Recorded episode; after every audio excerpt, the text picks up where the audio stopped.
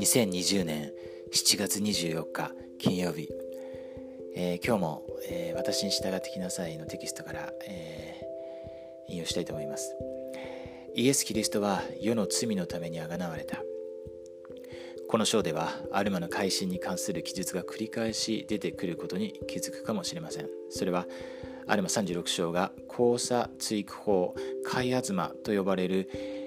ヘブライ語の詩の形式の良い例であり、言葉や考えがある一定の順序で提示されて核となる考えに導かれてから、また逆の順序で繰り返されるからです。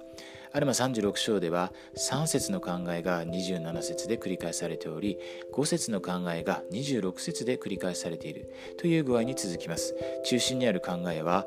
交差追句法の中で最も重要なメッセージです。17、18節で核となる考えを見つけられるかどうか見てみましょう。この思いがはっきりと浮かんできたことがどのようにアルマに影響を与え、彼の人生を変えたかに注目してください。この真理はあなたにどのような影響を与えましたか？この聖句では他にどのような繰り返されている内容がありますか？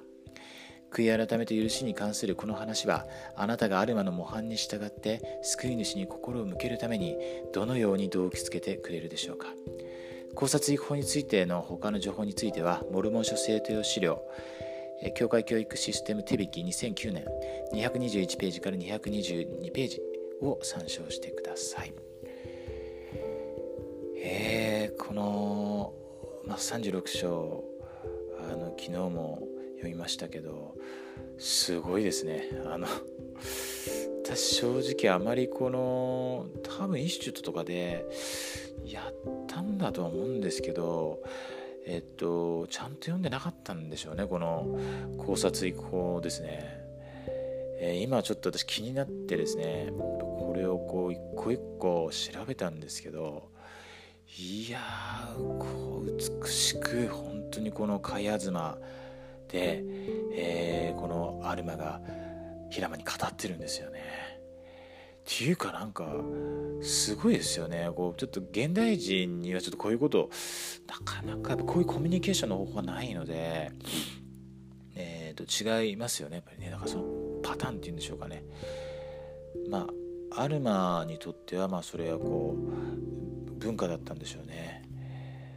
本当に鳥肌が立つような感じでした。そしてなんか私がすごい思ったのは、これジョセフ・スミスは生涯知らなかったんじゃないかということですよね。ここにこう貝あずまがある、交差追句法があるっていうのを気がついてないんじゃないかと思いますね。少なくとも私は全く知らなかったし気がつかなかったですけど、はい、その文化に慣れてる人はもちろんすぐ気がつくのかもしれませんね。このコミュニケーションにとても美しい。そして本当これはもうまさにこのモルモン書が神様のこの力によって出てきたっていう、素晴らしい印の一つかなと今感じています。貝あずまはもちろん素晴らしいんですけど、やっぱそこでこう示されているこの17と18節ですよね。このアルマが言いたかったことの中心は、概念はイエス・キリストなんですよね。当然ですけれども、はい、そして彼の改心のことがそこにこう書いてあるわけです。そこの頂点にあるのが、中心なのがイエス様だということですね。本当に私たちの生活の中心であり、そして私たちの救いの中心はイエス・キリスト様です。私たちが主に心を向ければ向けるほど、私たちはより幸福になり、そしてより、いろんな助けをですね、主からいただくことができます。今日私たちがそのような生活を送れますように、そして、そのことをですね、たくさんの方に分かち合うことができるように心から願います。モルモン書は真実です。本当にこの、あとですね、もし、もっとこう実際にこう、自分でこれ見つけたら本当に感動でしょうけど、はい、先ほどの最後のインスチュートのテキストですね、調べたら、ネット上にもありましたので、これを、見られると本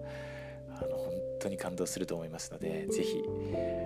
自分でやってみてもいいと思うんですけど、答えがありますので、どういうふうに対句になっているのかがはっきりと書いてありますので、ぜひ調べてみてください。